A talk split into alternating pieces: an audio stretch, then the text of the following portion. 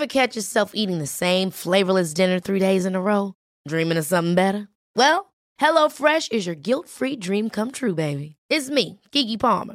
Let's wake up those taste buds with hot, juicy pecan-crusted chicken or garlic butter shrimp scampi. Mm. Hello Fresh. Stop dreaming of all the delicious possibilities and dig in at HelloFresh.com. Let's get this dinner party started.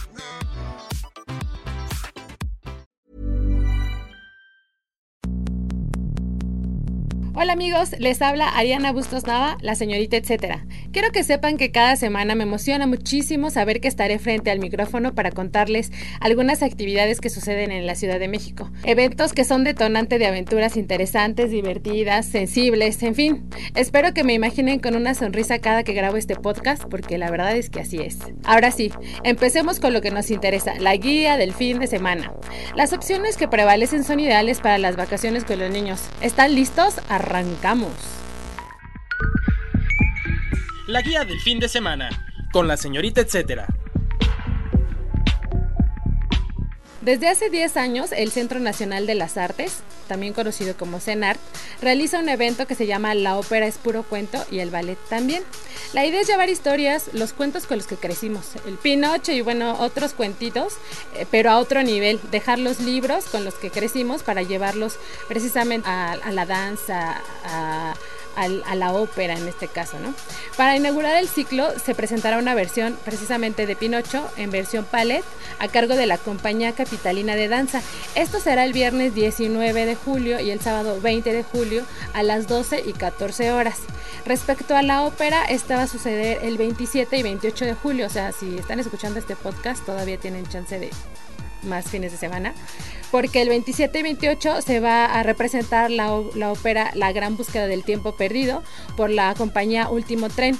El objetivo, según nos dicen los organizadores, es estimular la imaginación de los niños a través de historias clásicas, pero representadas en distintas expresiones artísticas. Está muy padre, ¿no?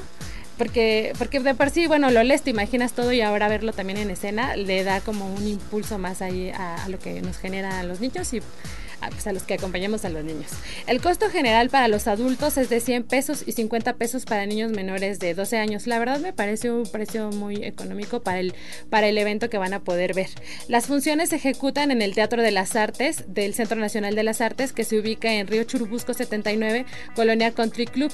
Además hay tip, el estacionamiento es gratis, entonces también eso le suma puntos para hacer una buena alternativa este fin de semana. Por cierto, si no pueden asistir físicamente, esta vez se va a transmitir las funciones desde las redes sociales del CENART, que son arroba CENART, así, CENART así lo encuentran en Twitter y en Facebook. Y pues esto podrá hacer que las personas de todo, de todo el país, ahora sí, eh, y del extranjero incluso puedan acercarse de alguna manera a estas actividades. Y bueno, pues ya como plus, para que le apunten, también habrá otras funciones en agosto. O sea, empezó en julio y termina en agosto. Entonces, listos con el papel y con el lápiz, que les voy a dictar este, ahí las fechas. La ópera Elefante se realizará el sábado 3 y domingo 4 de agosto a las 2 igual y 14 horas. Y Hansel y Gretel tendrá su versión ópera sinfónica. Esta va a estar a cargo de, de, la, de la Universidad Panamericana y se va a realizar el sábado 24 y domingo 25 de agosto a las 14 horas. Ahora sí me fui súper como cartelera, pero para que tengan este, en cuenta las fechas y pues se animen a ir. El recomendado. Para la siguiente recomendación quiero contarles que hace poco fui con mis sobrinos al mariposario ahí en el bosque de Chapultepec. Nuestro propósito además de distraerlos estas vacaciones era porque este mes, bueno, durante julio, se, conmemora el mes de la mariposa monarca. Este es un evento que se realiza desde hace ya un par de años en conjunto con la alianza WWF Fundación Telmex.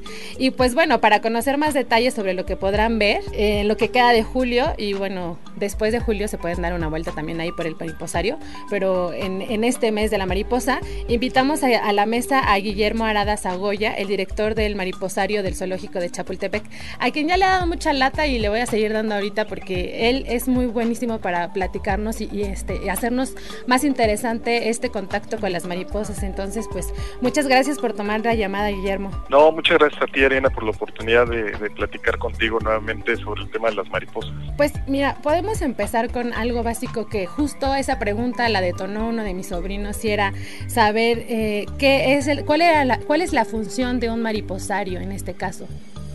Bueno, es que fíjate que qué buena pregunta porque nosotros aquí acercamos a la gente a un, a un espacio donde pueden conocer eh, ahorita entre 20 y 25 especies distintas de mariposas. En vida libre tú puedes ver muchas especies, pero es muy difícil que las llegues a ver todas en un solo lugar.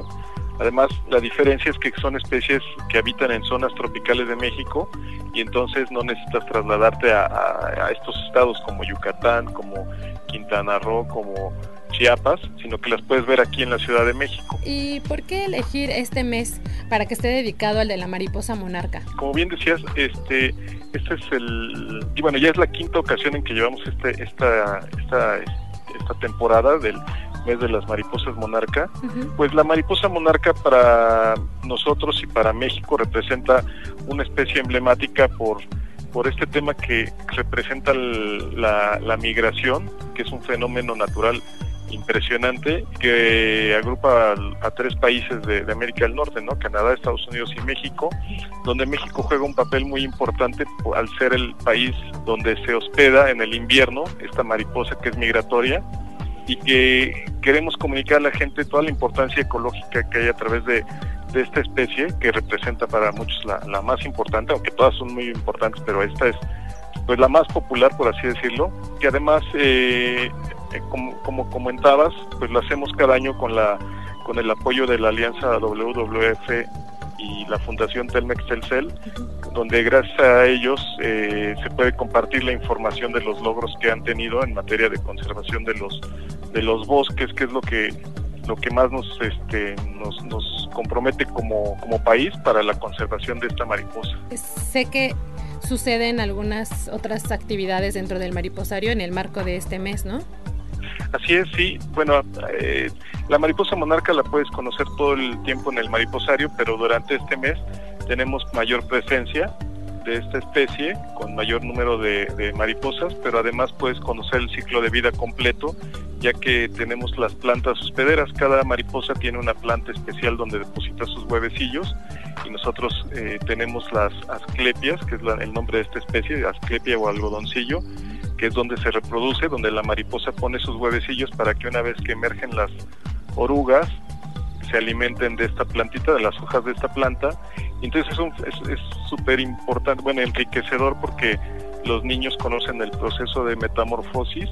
Recordemos que es huevecillo, oruga, la pupa, que es el estado que le llaman como el capullo, que es pupa o crisálida, y luego el adulto que es el que ya vemos volando. Y entonces los niños lo ven en vivo, ¿no? Las familias lo ven en vivo y es este, muy enriquecedor porque conocen proceso de metamorfosis, más la presencia de expertos de la Alianza WWF que vienen a dar pláticas a las familias y a estudiantes de cualquier nivel educativo. Sí, ahora que me tocó visitarlos, me tuve la suerte, bueno, tuvimos la suerte de ver justo una pupa que tú nos mostraste de, la monarca y, y pues te maravilla tenerla tan cerca para empezar y luego yo no sabía incluso de esta tipo coronilla que tienen en la parte superior, que brilla, o sea, parece que tiene luz, ¿no? Sí, es increíble la forma de las pupas porque cada especie es distinta, entonces como es un estado en el que están indefensas, por así decirlo, a través de la evolución han tratado de adaptarse, de percibirse menos para algún depredador y entonces hay unas que las ves y parecen unas hojas verdes, otras que parecen unas hojas secas o incluso pedacitos de madera. Pero en el caso de, la monarca es eh, algo muy distintivo que tiene esta especie de, como dices, de coronita o de, cinta o de como de tiara, ¿no? Tiara, sí con brillitos y entonces este la hace súper característica a diferencia de otras pupas de, mariposas. Sí, incluso también por ahí este, nos tocó ver orugas. Sí es meterte de plano a, pues a estar muy en contacto con, con esta especie, ¿no? Que, que no, pues comúnmente si vas en la calle las ves volar, si vas a los santuarios pues es otra, otra la experiencia, pero eh, poder tener un espacio así en la ciudad en la que te sientas tan cercano a otras especies con las que cohabitamos todos los días y que a lo mejor ni siquiera estamos tan atentos de, de su misma actividad, ¿no? Es, es muy interesante ver lo que están haciendo ahí en el mariposario. Sí, muchas gracias. Sí, es que fíjate que además, bueno, las las mariposas son un bioindicador, le llamamos, de la salud de un ecosistema. Entonces, pues lo sabrá la gente que vivimos aquí en la ciudad que cada vez vemos menos mariposas entonces significa que el ambiente está perturbado, ¿no? Sí. Entonces, como, como este, para que un ambiente tenga mariposas significa que este, hay un ambiente sano, hay, hay terrenos sanos, aire limpio, agua limpia. Para que las mariposas existan, pues deben de, reunirse todos estos factores. Oye, y este, bueno, vi que también podemos ah, darles de comer cuando vamos en la visita. ¿Nos podrías contar qué actividades pueden hacer dentro de, además de lo que compete al mes de la mariposa, qué otras actividades tienen para con los niños y la familia en general? Claro, en las mañanas, este, muy temprano les preparamos la la comida de las mariposas. Además, eso es una, este, un complemento de las del néctar que pueden tomar de las flores, pero todos los días les hacemos una papilla de frutas y las ponemos en unos vasitos y en las mañanas, en las la primera primeras dos horas, los niños pueden eh, llegar y ayudarnos a preparar un plato de estas frutas y colocarlo en unos en unas bases que tenemos repartidas a lo largo del jardín para que de ahí se alimenten las mariposas y después ya más o menos como de las 11 en adelante, dependiendo de la, de la disponibilidad de mariposas que hayan emergido en el día, hacemos dinámicas de liberación de mariposas, invitamos a las familias a que se acerquen, les damos una charla de, de las generalidades de las mariposas y posteriormente hacemos una dinámica para que de manera grupal liberemos las mariposas y se incorporen a la colección que tenemos. Debo, debo este, acotar ahí que descubrí que comen mejor que yo las mariposas, por lo menos en la mañana, porque a mí me tocó ver kiwi, papaya, mucha fibra, amigos. Sí, Hay que copiarle todo a las maripositas, ¿eh? No, y además es buen lugar para tomar fotos, porque este, ah, están ahí quietecitas y este, pues en tu visita puedes tomar las fotos que quieras oye, y ahora que nos vamos a preparar entonces para visitar el mariposario este mes, este, ¿nos podrías contar como algunos datos sobre la monarca en específico, el ciclo de vida, incluso este, los colores? Eh, esa vez me platicabas de la toxicidad que tienen en las, en las alitas. Este, algunos datillos así para que para incentivar más a los que nos escuchan y vayan a verlas de cerquita. Bueno, sí, te platicaba que esta especie de planta, la, la asclepia, es, este, tiene, es tóxica y las mariposas monarca adquieren esa toxicidad de esta planta. Entonces, muchas aves, muchos depredadores no se alimentan de ellas porque ya los colores, el negro, el naranja, es una advertencia natural de que, de que es peligrosa, ¿no? Es una señal de advertencia a sus depredadores, entonces ya saben que no se las deben de comer. Sin embargo, ha habido, ha habido también este, aves que, que se ponen abusadas y que consumen de ellas ciertas partes que no son, que donde no llevan esta toxicidad, ¿no? Entonces es súper impresionante porque una es que las, las mariposas este, tengan este mecanismo de defensa y otra es como lo contrario, ¿no? Que, que, otras especies aprendan de eso para, para saber este, qué comer, eh, en el caso de, de, esta mariposa, ¿no? Oye, ¿qué esperanza de vida tienen las mariposas? Bueno, las mariposas monarca en particular, la que viene a México, la que migra, vive de seis a ocho meses y este es un fenómeno curioso de la de la este, sí de la migración que a esta, a esta, a esta especie, a esta generación se le llama Matusalem porque vive mucho más que sus papás, que sus abuelos, que sus nietos, que sus, perdón, bisabuelos, que viven, que tienen este periodo de, vida más efímera de dos a tres semanas cuando son adultos. Entonces la que viene a México eh, vive este hasta ocho meses y es un ejemplo, una, una manera de comparar es que si nosotros más o menos los humanos vivimos un, un promedio de 75 años, quisiera decir que nuestros hijos eh, en este caso, tendrían 500, llegarían a tener 525 años, ¿no? Entonces es, es un dato súper curioso de esta mariposa, que este que para empezar es un poquito más grande que, que sus que las generaciones anteriores, miden hasta 11 centímetros con las alas abiertas, pesan medio gramo y recorren más de 4.000 kilómetros para venir de Canadá a México cada año. Interesante es que no viene la misma especie, ¿no? sino que pasan tres generaciones en el transcurso del año y viene esta cuarta generación a un lugar que no conoce y que este y llega a los mismos bosques de, de Oyamel, que son estos árboles donde se perchan estas mariposas, del Estado de México y de Michoacán. qué, valientes también para recorrer tanto, ¿no? Sí, sí, es increíble cómo este, llegan todas casi al mismo lugar y después eh, cuando empieza a pasar el invierno, en los meses de febrero, marzo, empiezan a volar hacia el norte de regreso, y empiezan a parearse para dar el paso a la siguiente generación, que ya nacerá por ahí, de ya en los estados de Texas aproximadamente, ¿no? Rumbo al norte. Y en, y en el, bueno, fíjate, te voy a preguntar, también ayer estuve platicando que íbamos a tenerte como invitado y una compañera me preguntó si las mariposas se peleaban entre ellas. Bueno, no, fíjate que... Es muy peleonera, ¿eh? Ella. sí. No, pues no, no, no, hay reportes de especies que son más este, territoriales y que este puede que puede ser que no permitan que se acerquen algunas a, ciertas plantas o a ciertos lugares, pero este, pero no como tal no, eh, como tal no. Aquí las mariposas las se liberan este, te digo, tenemos 20 especies, el invernadero mide 400 metros cuadrados y este y la altura es lo que hace que pues cada quien escoja como en el nivel que quiera estar y este conviven todas bien, se aparean de las que tenemos las plantas hospederas llegan a poner huevecillos y, y las que no tenemos pues no no no lo hacen, ¿no? Pues más cosas que aprender en las mariposas.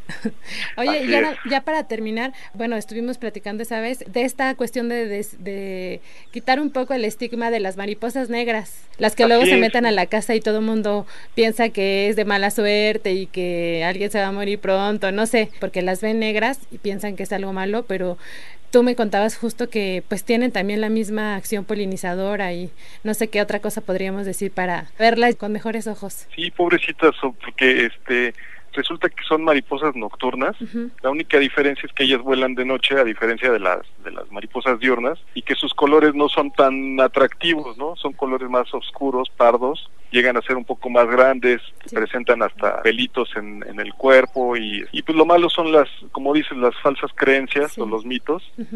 que hacen que la gente este, les tenga miedo o repulsión, que las las corran de sus casas a escobazos cuando lo único que buscan es un lugar seguro para pasar el día, en la noche seguir volando, ¿no? Entonces, eh, son mariposas también, son polillas, pero la única diferencia es que son mariposas nocturnas. Muy bien, pues para que ya nada de matarlas y mejor dejarlas descansar un ratito ahí en la casa. Sí, sí, sí, no, no va a pasar, no le va a pasar nada a nadie. ¿eh? Muy bien. Oigan, para recordarles la ubicación del mariposario, este se localiza en la primera sección del bosque de Chapultepec. Si quieren llegar al metro, que para mí es la mejor opción para evitar estar buscando dónde estacionar, eh, la salida del metro que te lleva al zoológico de Chapultepec es la que te va a dejar en el mariposario. ¿Por qué? Porque el mariposario está precisamente dentro de, de, esta zona. La verdad es que hay muchísimos señalamientos que te llevan directo al zoológico. O sea, no, no va a ser tan fácil que encuentren uno que diga mariposario todo lo que diga zoológico, allá lo van a encontrar.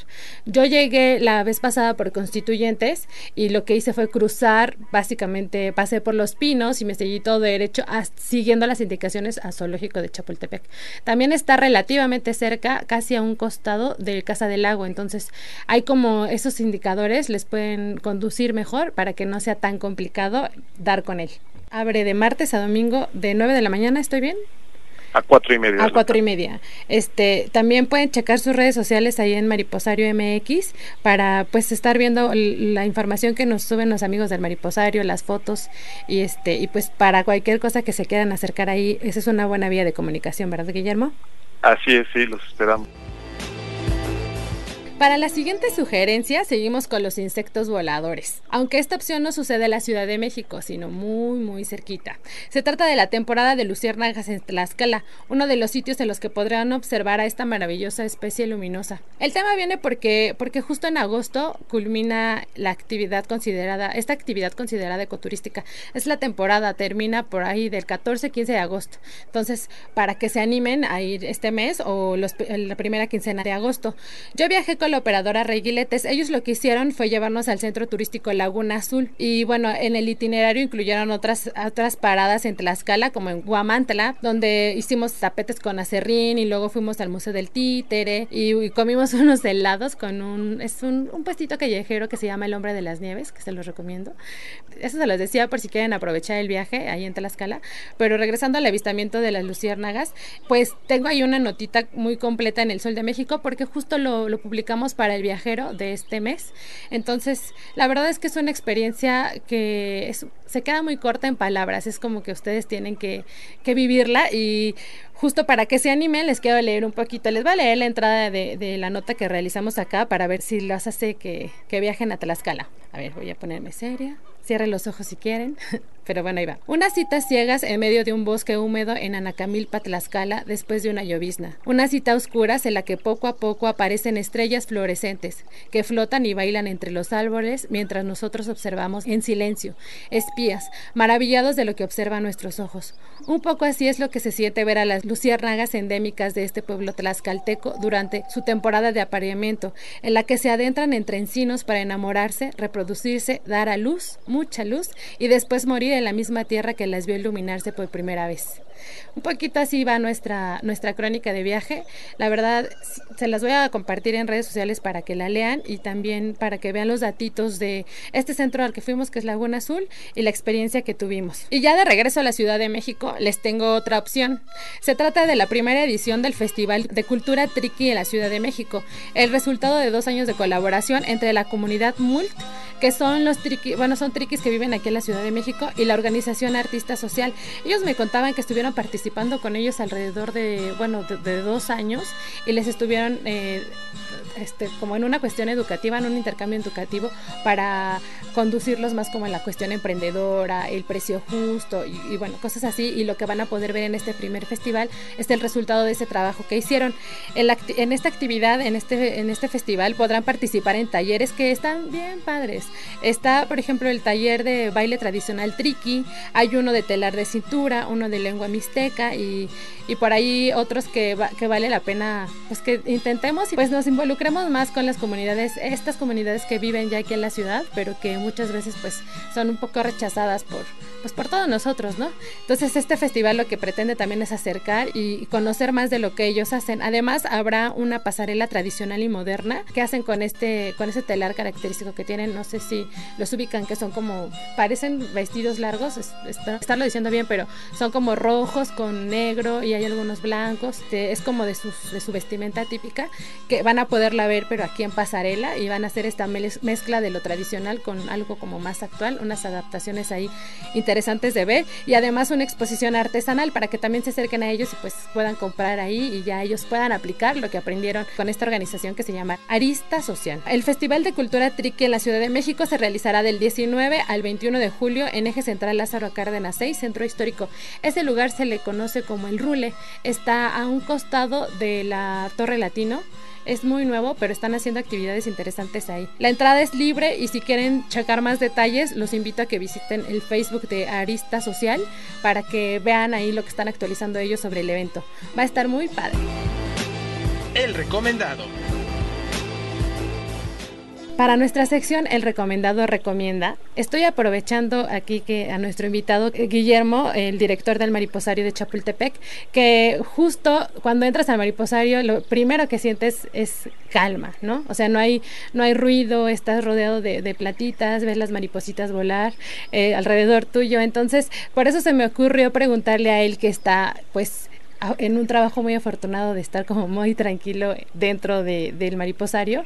Eso espero, ¿verdad? pero, pero, pero aprovecho para preguntarle qué otros lugares le gustan a Guillermo en la ciudad para irse a relajar, o si no es en la ciudad cerquita de aquí para, para que también nos antojes y ir este también a visitarlos. Bueno, pues a mí me gusta mucho ir a Xochitla. Ajá que es un parque que está este, hacia, hacia la salida a Querétaro, que está muy bonito, lo tienen muy bien cuidado y también este, te la pasas muy bien como actividad familiar, es muy recomendable porque tiene varias actividades ahí, los jardines están muy bonitos, es, muy amplio y entonces eh, te permite ahí, como bien dices, desconectarte del, del, del, de la rutina del bullicio de la ciudad, ¿no? Ese parque es muy bonito, él tiene un lago, este, un trenecito, un restaurante muy bueno y este, es muy recomendable. ¿Es donde tú nos recomiendas visitar para también estar en este entorno tranquilo y pacífico? Bueno, pues así lugares cercanos a la ciudad, porque a pesar de que hay parques muy bonitos dentro, pero también esta zona de Zempoala, rumbo a, rumbo a Tres Marías, las lagunas de Zempoala, es un lugar este bonito ahí también con, con su lago, este los caballos, pues, la, zona de alimentos, entonces es, es un bosque también que se ha conservado en buen estado y yo creo que también es buen lugar para pasar día ahí en compañía de la familia. Muy bien. Oye, y ahí en, en Chapultepec, ¿qué otro rinconcito te gusta respecto a eso? Porque tengo uno favorito, pero voy a, voy a ver qué otro me dices.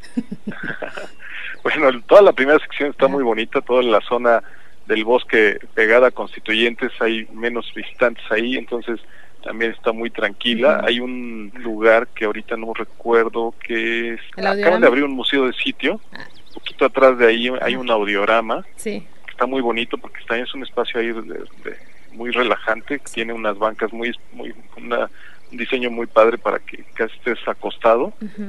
Y tiene la música ambiental este en una especie de jardín como como más íntimo, ya con rodeado de, muchos árboles, con mucha sombra y este también está está muy bonito ahí. Incluso hay este una mesa de libros que te prestan por si no traes, o sea, si quieres leer, este, ah, te lo prestan y ahí estás bien tranquilo. Eh, qué, bueno que mencionaste ese porque también me parece uno de los lugares favoritos. Bueno, para mí es uno de los favoritos y, idóneos para así estar como con uno mismo, precisamente. Yo a veces lo que digo que ahí vas a no pensar en nada. O sea, porque te acuestas, nada más ves el cielo, o te pones a leer o a escuchar música y está súper tranquilo. El ambiente está súper tranquilo y la gente que va, yo, todos la verdad es que se conectan muy bien con este lugar y todos están tranquilos, cada quien en su, su rollo y sí. súper relajado, ¿verdad? Muchísimas gracias por estas recomendaciones, Guillermo, y pues por todo lo que nos platicaste de las mariposas. No, por nada. Gracias a ti. Así es como llegamos al final del podcast de esta semana. Recuerden que pueden buscarme en redes sociales, sobre todo en la fanpage, que ahí publico cosas todos los días, que a veces no me caben en la agenda, pero en la fanpage me encuentran como la señorita etcétera. También estoy en Instagram y en Twitter como arritmia y el hashtag de la señorita etcétera. Búsquenme con el hashtag, es creo que un poquito más fácil. Gracias a mi querida y talentosa productora Mitzi Hernández, que siempre me está apoyando y, me anima para que este espacio sea más bonito. Y a ustedes por ser tan, tan receptivos conmigo. Hasta la próxima. Ay, siempre me sale lo igualado.